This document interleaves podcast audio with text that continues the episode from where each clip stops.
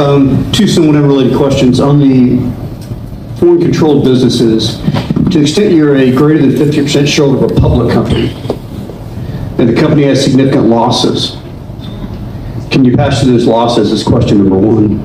Question number two, uh, and and I just came from living in Puerto Rico for four years, so I'll tell you how much, how I feel about US taxes.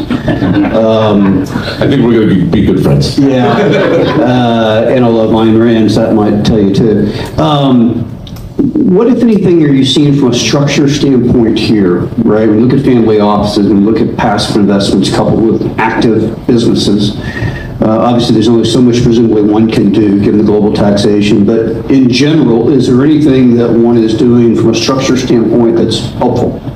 Um, So to your first question, can you pass through the losses? The answer is no. If it's a foreign corporation, those losses basically get trapped within the foreign corporation. I mean, if you liquidate your position, you'll get the capital loss, but as you likely know, that doesn't benefit you a lot unless you have big capital gains.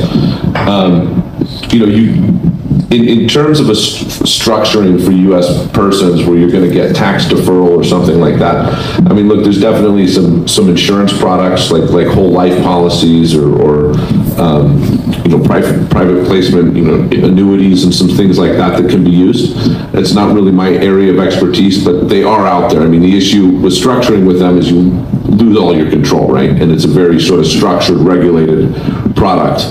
Um, But in terms of, of, you know, tax deferral sort of structures, it becomes pretty challenging as an American. Thanks. And yeah, just a comment on the PPLIs. Anybody here from 1291? No? Well, anyway, so there, there are quite a number of products in the market, but to, to Jimmy's point, it, they are very, very precise. And, uh, you know, the terms and conditions around them are so strict that it's, it's highly likely that it would not work uh, in, in the general course of affairs. So definitely something you want to take a, a deep dive into, uh, if, if that's something you're considering. Yeah. So if you're a six, seven, or eight figure investor, entrepreneur, or business owner who needs a tailor made solution from a qualified team of professionals, we can help you achieve the international lifestyle, the freedom, and even the tax savings you're looking for. Visit us at htj.tax and live that international life.